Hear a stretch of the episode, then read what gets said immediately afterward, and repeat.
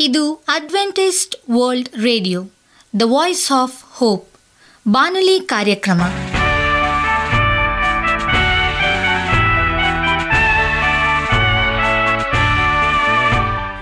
ನಮಸ್ಕಾರ ಪ್ರೀತಿಯ ಕೇಳುಗರೆ, ನಾನು ನಿಮ್ಮ ಆಕಾಂಕ್ಷ ಪಾಲ್. ನಮ್ಮ ನಿಲಯದ ಕನ್ನಡ ಕಾರ್ಯಕ್ರಮಕ್ಕೆ ತಮ್ಮೆಲ್ಲರಿಗೂ ಆತ್ಮೀಯ ಸುಸ್ವಾಗತ. ಮುಂದಿನ ಮೂವತ್ತು ನಿಮಿಷಗಳಲ್ಲಿ ಸುಮಧುರ ಹಾಡುಗಳು ಹಾಗೂ ದೇವರ ವಾಕ್ಯವನ್ನು ಕೇಳೋಣ. ಈ ಕಾರ್ಯಕ್ರಮವು ನಿಮಗೆ ಸಂತೋಷ ತರಲೆಂದು ದೇವರಲ್ಲಿ ಪ್ರಾರ್ಥಿಸುತ್ತೇವೆ. ಈ ಕಾರ್ಯಕ್ರಮದ ಪ್ರಾರಂಭದಲ್ಲಿ ಸುಮಧುರ ಗೀತೆಯನ್ನು ಆಲಿಸೋಣ.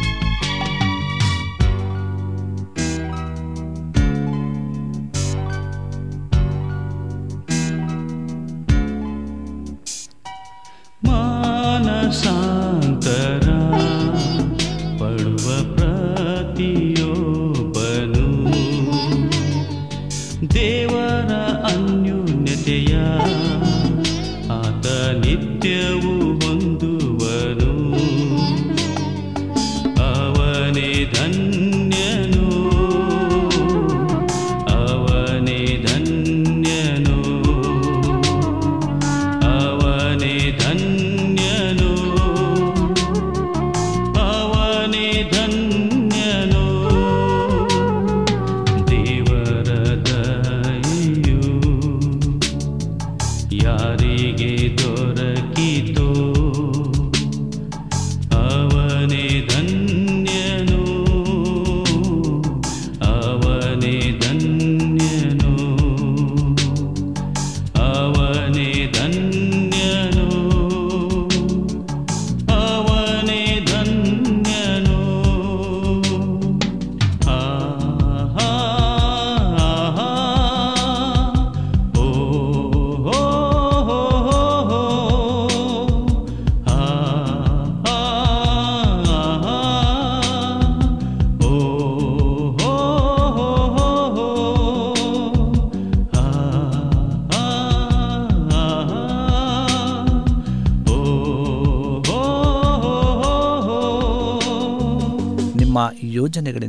ದೇವರನ್ನು ಬಿಡಬೇಡಿ. ನಮಸ್ಕಾರ ಆತ್ಮೀಯ ಕೇಳುಗರೆ. ಇದು ಅಡ್ವೆಂಟಿಸ್ಟ್ ವರ್ಲ್ಡ್ ರೇಡಿಯೋ ಅರ್ಪಿಸುವ ಅನುದಿನದ ಮನ್ನಾ. ಬಾನುಲಿ ಕಾರ್ಯಕ್ರಮಕ್ಕೆ ತಮ್ಮೆಲ್ಲರಿಗೂ ನಿಮ್ಮ ಬಾನುಲಿ ಬೋಧಕನಾದ ಸುರೇಂದ್ರನು ಮಾಡುವ ನಮಸ್ಕಾರಗಳು. ಈ ಬಾನುಲಿ ಕಾರ್ಯಕ್ರಮವು ತಮ್ಮೆಲ್ಲರಿಗೂ ಸಂತಸ ತಂದಿದೆ ಎಂಬುದಾಗಿ ನಾವು ನಂಬುತ್ತೇವೆ ಮತ್ತು ನಿಮಗಾಗಿ ನಿತ್ಯವೂ ಪ್ರಾರ್ಥಿಸುತ್ತೇವೆ. ನಿಮ್ಮ ಅನಿಸಿಕೆ ಹಾಗೂ ಸಲಹೆ, ಪ್ರಾರ್ಥನಾ ವಿಜ್ಞಾಪನೆಗಳು ಇರುವುದಾದರೆ ನೀವು ನಮಗೆ ಪತ್ರಗಳ ಮೂಲಕವಾಗಿ ಅಥವಾ ದೂರವಾಣಿ ಮೂಲಕವಾಗಿ ಸಂಧಿಸಬಹುದು. ನಮ್ಮ ದೂರವಾಣಿ ಸಂಖ್ಯೆಯು ಒಂಬತ್ತು ಸೊನ್ನೆ ಆರು ಸೊನ್ನೆ ಆರು ಎಂಟು ನಾಲ್ಕು ಏಳು ಏಳು ಮೂರು.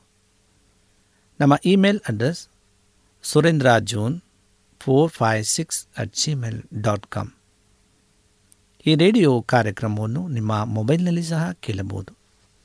ನಿಮ್ಮಲ್ಲಿ ಐಫೋನ್ ಮತ್ತು ಆಂಡ್ರಾಯ್ಡ್ ಮೊಬೈಲ್ ಇರುವುದಾದರೆ ಪ್ಲೇಸ್ಟೋರ್ಗೆ ಹೋಗಿ A W R three sixty ಎಂಬ ಆ್ಯಪನ್ನು ಡೌನ್ಲೋಡ್ ಮಾಡಿಕೊಂಡು ನಮ್ಮ ಈ ಕನ್ನಡ ಕಾರ್ಯಕ್ರಮವನ್ನು ಕೇಳಬಹುದು. ಆತ್ಮೀಯ ಕೇಳಿಗರೆ, ಈ ಕಾರ್ಯಕ್ರಮದ ಮೂಲಕ ನೀವು ದೇವರ ಆಶೀರ್ವಾದ ಮತ್ತು ಅದ್ಭುತಗಳನ್ನು ಹೊಂದಿರುವುದಾದರೆ ನಿಮ್ಮ ಸಾಕ್ಷಿಯ ಜೀವಿತವನ್ನು ನಮ್ಮ ಕೂಡ ಹಂಚಿಕೊಳ್ಳುವಾಗೆ ತಮ್ಮಲ್ಲಿ ಕೇಳಿಕೊಳ್ಳುತ್ತೇವೆ. ಈ ದಿನ ಸತ್ಯವೇದ ಭಾಗದಿಂದ ಆರಿಸಿಕೊಂಡಂಥ ಶಿರನಾಮೆಯು ನಿಮ್ಮ ಯೋಜನೆಗಳಿಂದ ದೇವರನ್ನು ಬಿಡಬೇಡಿ ಎಂಬುದಾಗಿ. ಅಪೋಸ್ತ್ರ ಕೃತ್ಯಗಳು ಮೂರನೇ ಅಧ್ಯಾಯದಲ್ಲಿ ಹುಟ್ಟುಕುಂಟನು ಸ್ವಸ್ಥತೆ ಹೊಂದಿದ್ದನ್ನು ನಾವು ಓದುತ್ತೇವೆ. ಆ ಮನುಷ್ಯನಿಗೆ ನಲವತ್ತು ವರ್ಷಕ್ಕಿಂತ ಹೆಚ್ಚು ವಯಸ್ಸಾಗಿರಬಹುದು. ಅಪೋಸ್ತ್ರ ಕೃತ್ಯಗಳು ನಾಲ್ಕನೇದೆಯ ಹನ್ನೆರಡನೇ ವಚನದಲ್ಲಿ ಇರ್ತದೆ ಹುಟ್ಟಿನಿಂದಲೇ ಆತನು ಕುಂಟನಾಗಿದ್ದನು.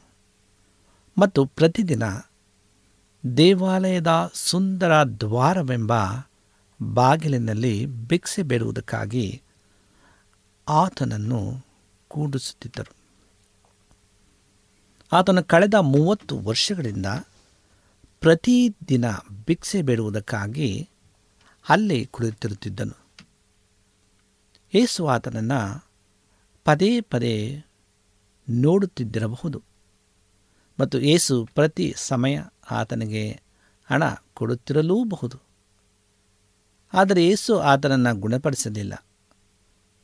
ಯಾಕಾಗಿ ಏಸು ಆತನನ್ನು ಗುಣಪಡಿಸಲಿಲ್ಲ? ಯಾಕೆಂದರೆ ಆತನನ್ನು ಗುಣಪಡಿಸಲು ತನ್ನ ತಂದೆಯಿಂದ ಆತನಿಗೆ ಮುನ್ನಡೆಸುವಿಕೆ ಅಂದರೆ ನಿದರ್ಶನ ಇರಲಿಲ್ಲ. ಕೆಲವರು ಈ ರೀತಿಯಾಗಿ ಕಲ್ಪಿಸಿಕೊಳ್ಳಬಹುದು ಯೇಸು ಸುತ್ತಮುತ್ತಲು ಹೋಗಿ ಪ್ರತಿಯೊಬ್ಬರನ್ನ ಸ್ವಸ್ಥಪಡಿಸುತ್ತಿದ್ದನು. ಆದರೆ ಈ ಹುಟ್ಟುಕುಂಟನನ್ನು ಮಾತ್ರ ಸ್ವಸ್ಥ ಮಾಡಲಿಲ್ಲವಲ್ಲ? ಆತನು ಬೆತ್ತೆಸ್ತಾ ಎಂಬ ಕೊಳಕ್ಕೆ ಹೋದನು. ಅಲ್ಲಿ ಬಹುಮಂದಿ ರೋಗಿಗಳು ಬಿದ್ದುಕೊಂಡಿದ್ದರು. ಒಬ್ಬ ಕುಂಟ ಮನಸ್ಸಿನನ್ನು ಮಾತ್ರ ಸ್ವಸ್ಥಪಡಿಸಿದನು. ಆದರೆ ಆತನು ಈ ಹುಟ್ಟುಕುಂಟ ಮನುಷ್ಯನನ್ನು ದೇವಾಲಯದ ಬಾಗಿಲ ಬಳಿ ಪದೇ ಪದೇ ನೋಡಿದ್ದರೂ ಸಹ ಸ್ವಸ್ಥಪಡಿಸಲಿಲ್ಲ.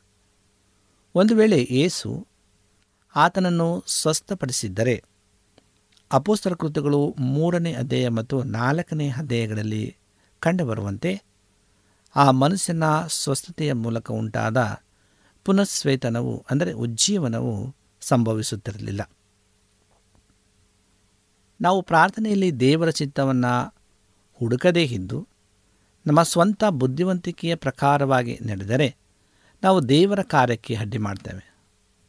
ಇದಕ್ಕಾಗಿ ಏಸು ಮಾರ್ತಡಿಗೆ ಹೇಳಿದ್ದೇನೆಂದರೆ, ಜೀವನದಲ್ಲಿ ಅತಿ ಪ್ರಮುಖವಾದ ಸಂಗತಿ ಏನೆಂದರೆ, ನಾವು ಆತನಿಗಾಗಿ ಯಾವುದೇ ಸೇವೆ ಮಾಡುವುದಲ್ಲ.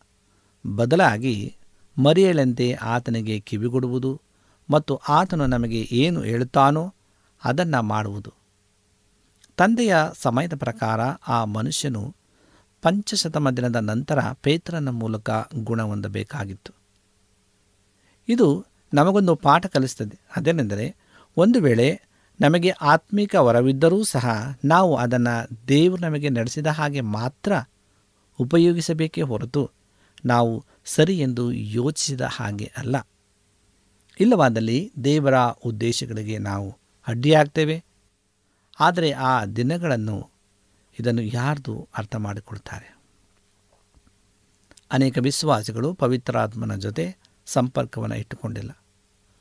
ಅವರು ನಿಯಮಗಳಿಂದ, ಅಂದರೆ ಕಾನೂನಿನ ಪ್ರಕಾರವಾಗಿ ಜೀವಿಸುವವರಾಗಿದ್ದಾರೆ. ಆ ನಿಯಮಗಳೇನೆಂದರೆ ತಾನು ಆ ಒಂದು ಪಂಚಸ್ತಮ ದಿನದ ಅಥವಾ ಆ ಒಂದು ಇನ್ನಿತರ ಅನೇಕ ಅಲ್ಲಿನ ಜನಗಳ ಎಂಬುದರ ಮೇಲೆ ಹೊಂದಿಕೊಂಡು ಪ್ರತಿಯೊಬ್ಬರು ಪ್ರತೀತವಾಗಿ, ಆತ್ಮಿಕವಾಗಿ, ಅಸಾಧಾರಣವಾಗಿ ಸ್ವಸ್ಥ ಹೊಂದಬಹುದು ಅಥವಾ ಯಾರೂ ಸಹ ಪ್ರಕೃತಿತೀತವಾಗಿ ಸ್ವಸ್ಥ ಹೊಂದುವುದಿಲ್ಲ. ಆದರೆ ಏಸು ನಿಯಮದ ಪ್ರಕಾರ ಜೀವಿಸಲಿಲ್ಲ. ಬದಲಾಗಿ ಪವಿತ್ರಾತ್ಮನ ಮುನ್ನಡೆಸುವಿಕೆಯಲ್ಲಿ ಜೀವಿಸಿದರು. ನಿಯಮದಿಂದ ಜೀವಿಸುವವರು ಕಾನೂನಿಗೆ ಅಂಟಿಕೊಂಡವರಾಗಿದ್ದಾರೆ. ಮತ್ತು ಅವರು ದೇವರ ಚಿತ್ತವನ್ನು ಎಂದಿಗೂ ಪೂರ್ಣಗೊಳಿಸುವುದಿಲ್ಲ. ಯೇಸು ಪವಿತ್ರಾತ್ಮನೊಟ್ಟಿಗೆ ಸಂಪರ್ಕ ಹೊಂದಿದರೂ ಆತನ ಆತ್ಮದಲ್ಲಿ ಈ ಮನುಷ್ಯನನ್ನು ಸ್ವಸ್ಥಪಡಿಸಲು ಪವಿತ್ರಾತ್ಮನು ಯೇಸುವಿಗೆ ಸ್ವಾತಂತ್ರ್ಯ ಕೊಟ್ಟಿರಲಿಲ್ಲ. ಹಾಗಾಗಿ ಪ್ರತಿ ಸಲ ಯೇಸು ಆತನನ್ನು ಸಂಧಿಸಿದಾಗ ಆತನಿಗೆ ಕೇವಲ ಹಣವನ್ನು ಮಾತ್ರ ಕೊಡುತ್ತಿದ್ದನು. ಇದರಿಂದಾಗಿ ಯೇಸು ದೇವರ ಚಿತ್ತವನ್ನು ಪೂರ್ಣಗೊಳಿಸಿದನು. ನಂತರದಲ್ಲಿ ಪೇತ್ರ ಆತನ ಬಳಿ ಬಂದಾಗ ಆ ಮನುಷ್ಯನು ಪೇತ್ರನ ಬಳಿ ಹಣ ಕೇಳಲು ಪೇತ್ರನು ಆತನಿಗೆ, ನಿನಗೆ ಕೊಡಲು ನನ್ನ ಬಳಿ ಹಣವಿಲ್ಲ, ಆದರೆ ಯೇಸುವಿನ ಹೆಸರಿನಲ್ಲಿ ಎದ್ದೇಳು ಎಂದನು. ಇದರ ಫಲಿತಾಂಶವಾಗಿ ಐದು ಸಾವಿರ ಜನ ಅಲ್ಲಿ ರಕ್ಷಣೆ ಹೊಂದಿದರು ಐದು ಸಾವಿರ ಮಂದಿ ಹೊಸದಾಗಿ ಹುಟ್ಟಿದರು. ಏಕೆಂದರೆ ಯೇಸು ತನ್ನ ಮೂರುವರೆ ವರ್ಷಗಳ ಕಾಲ ಪವಿತ್ರಾತ್ಮನಿಗೆ ವಿಧೇಯರಾಗಿದ್ದರಿಂದ ಈ ಮನುಷ್ಯನನ್ನು ಸ್ವಸ್ಥಪಡಿಸಲಿಲ್ಲ. ಇದು ನನಗೆ ಒಂದು ದೊಡ್ಡ ಎಚ್ಚರಿಕೆಯಾಗಿದೆ. ಒಂದು ವೇಳೆ ನಾವು ಪವಿತ್ರಾತ್ಮನ ಮುನ್ನಡೆಸುವಿಕೆ ಇಲ್ಲದೆ ಕೆಲಸ ಮಾಡಿದರೆ, ನಾನು ಸ್ವಬುದ್ಧಿಯನ್ನೇ ಆಧಾರ ಮಾಡಿಕೊಂಡಿರುವ ಮೂಲಕ, ಅಂದರೆ ಜ್ಞಾನೋಕ್ತಿಗಳು ಮೂರು ಐದರ ತಿಳಿಸುವ ಪ್ರಕಾರ, ನಾನು ದೇವರ ಕಾರ್ಯಕ್ಕೆ ಅಡ್ಡಿ ಮಾಡಬಹುದು. ಇದು ಒಳ್ಳೆಯ ಕಾರ್ಯವಾಗಿರಬಹುದು. ಕುಂಟ ಮನಸ್ಸಿನನ್ನು ಸ್ವಸ್ಥ ಮಾಡುವುದಕ್ಕಿಂತ ಉತ್ತಮವಾದದ್ದೇನು? ಆದರೆ ಇದು ದೇವರ ಕಾರ್ಯವನ್ನು ಅಡ್ಡಿ ಮಾಡ್ತದೆ. ದೇವರ ಮಾರ್ಗಗಳು ನಮ್ಮ ಮಾರ್ಗಗಳಲ್ಲ. ನಿಯಮದಿಂದ ಜೀವಿಸುವ ಒಬ್ಬ ಚತುರ ಮನುಷ್ಯನು ದೇವರ ಉದ್ದೇಶಗಳಿಗೆ ಅಡ್ಡಿಯಾಗುತ್ತಿರಬಹುದು. ಅನೇಕ ಕ್ರೈಸ್ತರು ಪ್ರಾಮಾಣಿಕ ನಡತೆಯ ತತ್ವಗಳಿಂದ ಬದುಕುತ್ತಿರಬಹುದು. ಆದರೆ ಅಂತಹ ತತ್ವಗಳು, ನಿಯಮಗಳು ದೇವರ ಕಾರ್ಯಕ್ಕೆ ಅಡ್ಡಿಯಾಗಿವೆ. ದೇವರಿಗೆ ಹೆಚ್ಚು ಉಪಯುಕ್ತವಾಗಿರುವಂಥ ಮನುಷ್ಯನು ಪವಿತ್ರಾತ್ಮನಿಗೆ ಕಿವಿಗೊಡುವನಾಗಿದ್ದಾನೆ ಗಲತ್ಯ ಐದು ಒಂದರಲ್ಲಿ ಹೇಳ್ತದೆ, ಕ್ರಿಸ್ತನು ನಮ್ಮನ್ನು ಸ್ವತಂತ್ರನಾಗಿಸಲು ಬಂದನು ಎಂದು ಪೌಲನು ಹೇಳ್ತಾನೆ. ಆದ್ದರಿಂದ ನಮ್ಮನ್ನು ತಿರುಗಿ ಧರ್ಮಶಾಸ್ತ್ರದ ಆಜ್ಞೆಗಳ ಅಥವಾ ನಿಯಮಗಳ ದಾಸತ್ವಕ್ಕೆ ಕೊಂಡೊಯ್ಯಲು ನಾವು ಅನುವು ಮಾಡಿಕೊಡಬಾರದು. ನಾವೆಂದಿಗೂ ಯಾವುದೇ ಪಂಗಡದ ಅಥವಾ ಸಭೆಯ ಸಂಪ್ರದಾಯಗಳ ಗುಲಾಮರಾಗಿರಬಾರದು. ಜೊತೆಗೆ ನಮ್ಮ ಈ ಸ್ವತಂತ್ರವನ್ನು ಪಾಪ ಮಾಡುವುದಕ್ಕಾಗಿಯೂ ನಾವು ದುರುಪಯೋಗಪಡಿಸಿಕೊಳ್ಳಬಾರ್ದು ಎಂಬುದಾಗಿ ಗಲತ್ತು ಐದು ಹದಿಮೂರಲೇ ಇರ್ತದೆ ಅನೇಕ ಕ್ರೈಸ್ತರು ಕೃಪೆ ಮತ್ತು ಕ್ರಿಸ್ತನಲ್ಲಿರುವ ಸ್ವತಂತ್ರವನ್ನು ತಪ್ಪಾಗಿ ಅರ್ಥೈಸಿ ಅದನ್ನು ತಿಳ್ಕೊಂಡು ಧರ್ಮಶಾಸ್ತ್ರಕ್ಕೆ ಅಧೀನರಾಗಿ ಬದುಕುವ ಜೀವಿತಕ್ಕಿಂತಲೂ ಕೆಳಮಟ್ಟದ ಕೀಳಾದ ಶರೀರ ಭಾವದ ಆಸೆಗೆ ದಾಸರಾಗಿ ಜೀವಿಸ್ತಾರೆ. ಧರ್ಮಶಾಸ್ತ್ರದ ಅಧೀನತೆಯಿಂದ ಬಿಡುಗಡೆ ಹೊಂದಬೇಕಾದರೆ ನಾವು ಪವಿತ್ರಾತ್ಮನಿಂದ ನಡೆಸಲ್ಪಡಬೇಕು. ಇಲ್ಲದಿದ್ದರೆ ಆಜ್ಞೆಗಳಿಗೆ ಬದುಕುವ ಜೀವನ ಮಟ್ಟದಿಂದ ಕೆಳಗೆ ಕುಸಿದು ಪಾಪದ ಜೀವನ ನಡೆಸ್ತೇವೆ. ಆದರೆ ಪವಿತ್ರಾತ್ಮನಿಂದ ನಡೆಸಲ್ಪಡುವಾಗ ಶರೀರಭಾವದ ದುರಾಸೆಗಳಿಂದ ನಡೆಸುವ ಜೀವಿತಕ್ಕೆ ನಾವು ಇಳಿಯಲ್ಪಡುವುದಿಲ್ಲ ಈ ಜೀವಿತ ಜೀವಿಸುವವರು ಮಾತ್ರ ಆಜ್ಞೆಗಳ ಅಧೀನತೆಯಿಂದ ಸ್ವತಂತ್ರರಾಗಿದ್ದಾರೆ. ಗಲತೆ ಐದನೇದೆಯ ಹದಿನಾರು ಮತ್ತು ಹದಿನೆಂಟನೇ ವಚನ ಹೇಳ್ತದೆ. ಆದ್ದರಿಂದ ಒಬ್ಬ ವಿಶ್ವಾಸಿಯು ತನ್ನ ಜೀವಿತವನ್ನು ಮೂರು ಮಟ್ಟಗಳಲ್ಲಿ ಜೀವಿಸಿ ನಿಮಗೆ ಸತ್ಯವೇದದ ಬಗ್ಗೆ ಹೆಚ್ಚಿನ ಮಾಹಿತಿ ಬೇಕಾದರೆ ನಮ್ಮ ವಿಳಾಸಕ್ಕೆ ಪತ್ರ ಬರೆಯಿರಿ ಅಥವಾ ದೂರವಾಣಿ ಕರೆ ಮಾಡಿರಿ. ನಮ್ಮ ದೂರವಾಣಿಯ ಸಂಖ್ಯೆ ಒಂಬತ್ತು ಸೊನ್ನೆ ಆರು ಸೊನ್ನೆ ಆರು ಎಂಟು ನಾಲ್ಕು ಏಳು ಏಳು ಮೂರು ಹಾಗೂ ಎಂಟು ಮೂರು ಒಂಬತ್ತು ಸೊನ್ನೆ ಆರು ಸೊನ್ನೆ ಐದು ಎರಡು ಒಂಬತ್ತು ಒಂಬತ್ತು.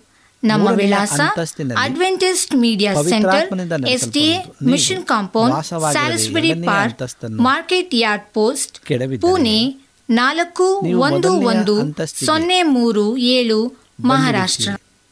ಈಗ ನಮ್ಮ ಬಾನಲಿ ಬೋಧಕರಾದಂಥ ಸುರೇಂದ್ರ ರವರಿಂದ ದೇವರ ವಾಕ್ಯವನ್ನು ಕೇಳೋಣ.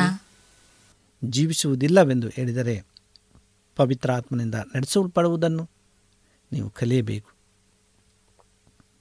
ಇಲ್ಲದಿದ್ದರೆ ಶರೀರ ಭಾವದಿಂದ ನಡೆಸುವ ಜೀವಿತಕ್ಕೆ ನೀವು ಎಳೆಯಲ್ಪಡುತ್ತೀರಿ. ಇದು ಅನೇಕ ವಿಶ್ವಾಸಿಗಳ ಜೀವಿತದಲ್ಲೂ ಉಂಟಾಗಿದೆ. ಅವರು ಧರ್ಮಶಾಸ್ತ್ರದ ಆಜ್ಞೆಗಳಿಗೆ ಅಧೀನರಲ್ಲವೆಂದು ಗಲೆತ್ತದ ಪತ್ರಿಕೆಯಿಂದ ಓದಿ ತಿಳ್ಕೊಳ್ತಾರೆ. ಆದರೆ ಪವಿತ್ರಾತ್ಮನಿಂದ ನಡೆಸಲ್ಪಡುವರಾಗಿರುವುದಿಲ್ಲ ಇದರ ಪರಿಣಾಮ ಅವರು ಶರೀರ ಭಾವದಿಂದ ಬದುಕುವರಾಗಿರುತ್ತಾರೆ ಅಂದಿನಿಂದ ಇವತ್ತಿನ ಕ್ರೈಸ್ತಿಯ ನಾಗರಿಕರು, ನಾಯಕರು, ಆಗಿನ ಕಾಲದಲ್ಲಿ ಆಜ್ಞೆಗಳ ಅಧೀನತೆಯಲ್ಲಿದ್ದ ಜನರು ಜೀವಿಸಿದ ಜೀವಿತಕ್ಕಿಂತ ಕೆಳಮಟ್ಟದ ಕೆಲಸಗಳನ್ನು ಮಾಡುವವರಾಗಿದ್ದಾರೆ. ಅನೇಕ ಕ್ರೈಸ್ತ ವಿಶ್ವಾಸಿಗಳು ಆಜ್ಞೆಗಳ ಅಧೀನರಾಗಿರದೆ ತಾವು ಕೃಪೆಯ ಅಧೀನರಾಗಿದ್ದೇವೆಂದು ಹೇಳುತ್ತಾ ಇದ್ದರು. ತಮ್ಮ ಶರೀರಾಭಿಲಾಷೆಗಳಿಂದ ಜೀವಿಸುವುದು ಹೇಗೆ? ಏಕೆಂದರೆ ಅವರು ಧರ್ಮಶಾಸ್ತ್ರದ ಆಜ್ಞೆಗಳನ್ನು ತಮ್ಮಿಂದ ಅಗಲಿಸಿದ್ದಾರೆ. ಗಲತ್ತೆ ಐದು ಎಂಟರಲ್ಲಿ ಹೇಳುವ ಪ್ರಕಾರ, ಪವಿತ್ರಾತ್ಮನಿಂದ ನಡೆಸಲ್ಪಡುವುದಾದರೆ ಮಾತ್ರ ಧರ್ಮಶಾಸ್ತ್ರದ ನೇಮ ನಿಷ್ಠೆಗಳಿಗೆ ಅಧೀನರಲ್ಲವೆಂಬುದಾಗಿ ಹೇಳಲಾಗ್ತದೆ. ಪವಿತ್ರಾತ್ಮನಿಂದ ನಡೆಸಲ್ಪಡುವುದು ಮನಸ್ಸಿಲ್ಲದವರಿಗೆ ಧರ್ಮಶಾಸ್ತ್ರ ಆಜ್ಞೆಗಳು ಅವಶ್ಯಕವಾಗಿವೆ. ಗಲತವರಿಗೆ ಬರ ಪತ್ರಿಕೆಯಲ್ಲಿ ಇರುವ ಸಂದೇಶವು ಧರ್ಮಶಾಸ್ತ್ರದ ಆಜ್ಞೆಗಳನ್ನು ಎಸೆದು ಬಿಡು ಎಂದಲ್ಲ. ಆದರೆ ಪವಿತ್ರಾತ್ಮನಿಂದ ನೀವು ನಡೆಸಲ್ಪಡುವುದಾದರೆ ನಿಮಗೆ ಆಜ್ಞೆಗಳ ಅವಶ್ಯಕತೆ ಇಲ್ಲ ಎಂಬುದಾಗಿ ಗಲತ್ಯ ಐದು ಹತ್ತೊಂಬತ್ತರಿಂದ ಇಪ್ಪತ್ತೊಂದರಲ್ಲಿ ಹೇಳ್ತದೆ. ಪವಿತ್ರಾತ್ಮ ನಮಗೆ ಶರೀರ ಭಾವದ ಕರ್ಮಗಳ ಬಗ್ಗೆ ತಿಳಿಸ್ತಾನೆ. ಅವುಗಳಲ್ಲಿ ಜಾರತ್ವ, ಬಂಡುತನ, ನಾಚಿಕೆಗೆಡತನ, ವಿಗ್ರಹಾರಾಧನೆ. ಜನರು ಮತ್ತು ಹಣವನ್ನು ಪೂಜಿಸುವುದು, ಹಗೆತನ, ಜಗಳ, ಸಿಟ್ಟು, ವೈಮನಸ್ಸು, ಇವು ಮುಂತಾದವುಗಳು ಇವು ಕೇವಲ ಅನ್ಯ ಜನರಲ್ಲಿ ಮಾತ್ರ ಕಾಣಸಿಕ್ಕುವುದೆಂದು ಅಂದುಕೊಂಡಿದ್ದೀರಾ? ಇಲ್ಲ. ವಿಶ್ವಾಸಿಗಳೆಂದು ತಮ್ಮನ್ನು ಹೇಳಿಕೊಳ್ಳುವವರು ಕೂಡ ಇಂಥವುಗಳಲ್ಲಿ ಭಾಗಿಯಾಗಿದ್ದಾರೆ. ಏಕೆಂದರೆ ಇಂಥವರು ಪವಿತ್ರಾತ್ಮನಿಂದ ನಡೆಸಲ್ಪಡುವ ಜೀವಿತವನ್ನು ಪಡೆಯುವ ಮೊದಲೇ ಧರ್ಮಶಾಸ್ತ್ರದ ಆಜ್ಞೆಗಳಿಂದ ತಮ್ಮನ್ನು ಬೇರ್ಪಡಿಸಿಕೊಂಡವರಾಗಿದ್ದಾರೆ. ಇಂಥವರು ಪರಲೋಕ ರಾಜ್ಯಕ್ಕೆ ಬಾಧ್ಯಸ್ಥರಲ್ಲ ಎಂಬುದಾಗಿ ಗಲತೆ ಐದು ಇಪ್ಪತ್ತೊಂದರಲ್ಲಿ ಹೇಳ್ತದೆ. ಇದರ ವಿರುದ್ಧವಾಗಿ ಪವಿತ್ರಾತ್ಮನಿಂದ ನಡೆಸಲ್ಪಡುವುದರಿಂದ ಆತ್ಮನ ಫಲಗಳಾದ ಪ್ರೀತಿ, ಸಂತೋಷ, ಸಮಾಧಾನ, ದೀರ್ಘಶಾಂತಿ, ದಯೆ, ಉಪಕಾರ, ನಂಬಿಕೆ, ಸಾಧತ್ವ, ಕ್ಷಮೆದಮೆ ಇಂಥವುಗಳು ಪ್ರಕಟವಾಗ್ತವೆ. ಗಲತ್ತೆ ಐದು, ಇಪ್ಪತ್ತೆರಡು, ಇಪ್ಪತ್ತ್ಮೂರರಲ್ಲಿ. ಹಾಗಿದ್ದಲ್ಲಿ ಪವಿತ್ರಾತ್ಮನಿಂದ ಬದುಕುವುದಾದರೆ ಆತನಿಂದ ನಾವೆಲ್ಲರೂ ನಡೆಸಲ್ಪಡುವರಾಗಿರೋಣ ಪ್ರೇಯದೆ ವಿಶೇಷವಾದಂಥ ಆತನ ಕೃಪೆ, ಆತನ ಆಶೀರ್ವಾದ ನಮ್ಮೆಲ್ಲರನ್ನ ನಡೆಸ್ತಕ್ಕಂಥದ್ದಾಗಿದೆ. ಇಂದು ಈ ಅಂತ್ಯಕಾಲದಲ್ಲಿ ನಾವು ಜೀವಿಸ್ತಾ ಇದ್ದೇವೆ. ಯೇಸು ಕ್ರಿಸ್ತನ ಅತಿ ಶೀಘ್ರವಾಗ್ತದೆ. ಅದನ್ನು ನಾವು ತಿಳ್ಕೊಂಡು ಅದರಂತೆ ನಾವು ಕೊನೆ ಕಾಲದಲ್ಲಿ ಅನೇಕ ಮಕ್ಕಳಿಗೆ ಸಾಕ್ಷಿಯುಳ್ಳ ಮಕ್ಕಳಾಗಿ ನಾವು ಜೀವಿಸೋಣ. ಮತ್ತು ಈ ಒಂದು ನಿಮ್ಮ ಯೋಜನೆಗಳಿಂದ ನಾವು ದೇವರನ್ನು ಎಂದಿಗೂ ಬಿಡದೆ ಆತನನ್ನು ಭದ್ರವಾಗಿ ಹಿಡಿದುಕೊಳ್ಳೋಣ ಆತನ ಸಮಕ್ಷಮದಲ್ಲಿ ಜೀವಿಸೋಣ. ಆತನ ಪ್ರೀತಿ ಸತ್ಯತೆಗಳನ್ನು ನಾವು ಅನೇಕನಿಗೆ ಸಾರೋಣ. ಈ ಕೊನೆ ಕಾಲದಲ್ಲಿ ನೋಡುವಾಗ ಅನೇಕ ಅಲ್ಲಲ್ಲಿ ಕೆಟ್ಟ ಕೆಟ್ಟ ಕಾರ್ಯಗಳು, ಕೊಲೆ, ಸುಲಿಗೆ ಮುಂತಾದ ಎಲ್ಲ ದೇವರ ವಿರುದ್ಧವಾದಂಥ ಕಾರ್ಯಗಳು ನಡೀತಕ್ಕಂಥದ್ದಾಗಿದೆ. ಕೊನೆಯ ಕಾಲದಲ್ಲಿ ಎಲ್ಲ ಘಟನೆಗಳು ನಡೀತದೆ ಎಂಬುದಾಗಿ ದೇವರ ವಾಕ್ಯದಲ್ಲಿ ಮತ್ತಾಯ ಇಪ್ಪತ್ನಾಲ್ಕನೇ ಅಧ್ಯಯನ, ಅಧ್ಯಾಯದಲ್ಲಿ ನಮಗೆ ತಿಳಿಸ್ತಕ್ಕಂಥದ್ದಾಗಿದೆ. ಆದ್ದರಿಂದ ಪ್ರಿಯರೇ, ಈ ಎಲ್ಲ ವಿಚಾರಗಳನ್ನು ನಮ್ಮ ಮನಸ್ಸಿನಲ್ಲಿ ಇಟ್ಟುಕೊಂಡು, ನಮ್ಮ ಯೋಜನೆಗಳು, ಅದರ ಮೂಲಕವಾಗಿ ನಾವು ದೇವರನ್ನು ಬಿಡದೆ, ದೇವರ ಯೋಜನೆಗಳಿಗೆ ಅನುಸಾರವಾಗಿ ನಾವು ನಮ್ಮ ಯೋಜನೆಗಳನ್ನು, ಅದನ್ನು ಪ್ರತಿಕ್ರಿಯಿಸಿದರೆ ದೇವರ ಆಶೀರ್ವಾದವು ಸದಾ ನಮ್ಮ ಮೇಲೆ, ನಮ್ಮ ಕುಟುಂಬದ ಮೇಲೆ, ನಾವು ಮಾಡುವಂಥ ಪ್ರತಿಯೊಂದು ಕಾರ್ಯಗಳ ಮೇಲೆ ಮತ್ತು ನಾವು ಯೋಜಿಸುವಂಥ ಜನಗಳ ಮೇಲೆ ಅದು ಪ್ರತಿಫಲವನ್ನು ಕೊಟ್ಟು ಜಯವನ್ನು ನೀಡ್ತಕ್ಕಂಥದ್ದಾಗಿದೆ. ಇಂದು ಆ ಜಯ ನಮ್ಮೆಲ್ಲರಿಗೂ ಬೇಕಾಗಿರುವುದಾದರೆ ದೇವರ ಆಲೋಚನೆಗಳ ಮೇಲೆ, ದೇವರ ಯೋಜನೆಗಳ ಮೇಲೆ ನಾವು ನಂಬಿಕೆ ಇಟ್ಟು ನಾವು ಜೀವಿಸೋಣ. ಹೌದು ಪ್ರೇರೆ ನಮ್ಮನ್ನು ನಾವು ಸಂಪೂರ್ಣವಾಗಿ ಕರ್ತನಿಗೆ ನಾವು ಒಪ್ಪಿಸಿಕೊಡುವುದಾದರೆ ದೇವರ ಆಶೀರ್ವಾದ ಇರುತ್ತದೆ ಇಂದು ದೇವರು ಶಕ್ತಿ ನಮ್ಮಲ್ಲಿ ಬರಬೇಕಾದರೆ ನಾವು ಆತನಿಗೆ ನಮ್ಮನ್ನು ಒಪ್ಪಿಸಿಕೊಡಬೇಕು. ಯಾವಾಗ ನಮ್ಮನ್ನು ನಾವು ಒಪ್ಪಿಸಿಕೊಡ್ತೇವೆ? ಆತನ ಪ್ರಭಾವ, ಆತನ ಶಕ್ತಿ ನಮ್ಮ ಮೇಲೆ ಬರ್ತಕ್ಕಂಥದ್ದಾಗಿದೆ. ಇಂದು ಆ ಒಂದು ಯೋಜನೆಗಳನ್ನು ದೇವರ ಮೇಲೆ ನಾವು ಬಿಟ್ಟಾಗ ಎಲ್ಲ ಕಾರ್ಯಗಳು ಸಫಲವಾಗ್ತವೆ. ಆದ್ದರಿಂದ ಪ್ರೇರೆ ನಮ್ಮನ್ನು ನಾವು ಕರ್ತನಿಗೆ ಒಪ್ಪಿಸಿಕೊಡೋಣ. ದೇವರ ಮೇಲೆ ಭರವಸೆ ಇಡೋಣ. ಆತನ ನಂಬಿಕೆಯಲ್ಲಿ ನಾವು ಜೀವಿಸೋಣ ಆತನ ನಿತ್ಯ ನಿರಂತರ ರಾಜ್ಯದಲ್ಲಿ ನಾವೆಲ್ಲರೂ ಸೇರುವ ಆ ಒಂದು ಭಾಗ್ಯಕರವಂತ ಆಶೀರ್ವಾದವನ್ನು ನಮ್ಮೆಲ್ಲರಿಗೂ ಅನುಗ್ರಹಿಸಲಿ ಎಂಬುದಾಗಿ ಈ ಸಂದೇಶವಾಗಿದೆ. ದೇವರ ವಾಕ್ಯಗಳನ್ನು ಆಶೀರ್ವಾದ ಮಾಡಲಿ. ನಮ್ಮ ಕಣ್ಣುಗಳನ್ನು ಮುಚ್ಚಿ ಪ್ರಾರ್ಥನೆಯನ್ನು ಮಾಡಿಕೊಳ್ಳೋಣ. ನಮ್ಮನ್ನು ಅತಿಯಾಗಿ ಪ್ರೀತಿಸುವಂತಹ ಪರಲೋಕದ ದೇವರೇ, ನಿನಗೆ ಸ್ತೋತ್ರ.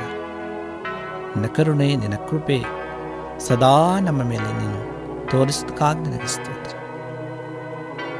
ಯಾರ ಕಷ್ಟದಲ್ಲಿ, ನೋವಿನಲ್ಲಿ, ದುಃಖದಲ್ಲಿ, ಕಣ್ಣೀರಿನಲ್ಲಿ, ಬಡತನದಲ್ಲಿ ಚಿಂತೆಯಲ್ಲಿದ್ದಾರಪ್ಪ ಅವರನ್ನು ಪರಿಹರಿಸು. ನಿನ್ನ ಸಹಾಯದ ಆಸ್ತವನ್ನು ಅವರ ಮೇಲೆ ಚಾಚು. ನಿಮ್ಮ ಯೋಜನೆಗಳಿಂದ ದೇವರನ್ನು ಬಿಡಬೇಡಿ ಎಂಬುದಾಗಿ ಇದರ ಸಂದೇಶವನ್ನು ನಾವು ಕೇಳಿದ್ದೇವೆ. ಕೇಳಿದಂತಹ ಸಂದೇಶವನ್ನು ಬಲಪಡಿಸಿ, ನಮ್ಮಲ್ಲಿ ಕಾರ್ಯ ಮಾಡುವಂತೆ ಸಹಾಯ ಮಾಡು. ನಮ್ಮ ಪ್ರಾರ್ಥನೆ ಕೇಳೋದಕ್ಕಾಗಿ ಸ್ತೋತ್ರ. ಎಲ್ಲ ವಿಜ್ಞಾಪನೆಗಳನ್ನು ಯೇಸು ಕ್ರಿಸ್ತನ ನಾಮದಲ್ಲಿ ಬೇಡಿಕೊಳ್ಳುತ್ತೇವೆ ತಂದೆ ಆಮೇಲೆ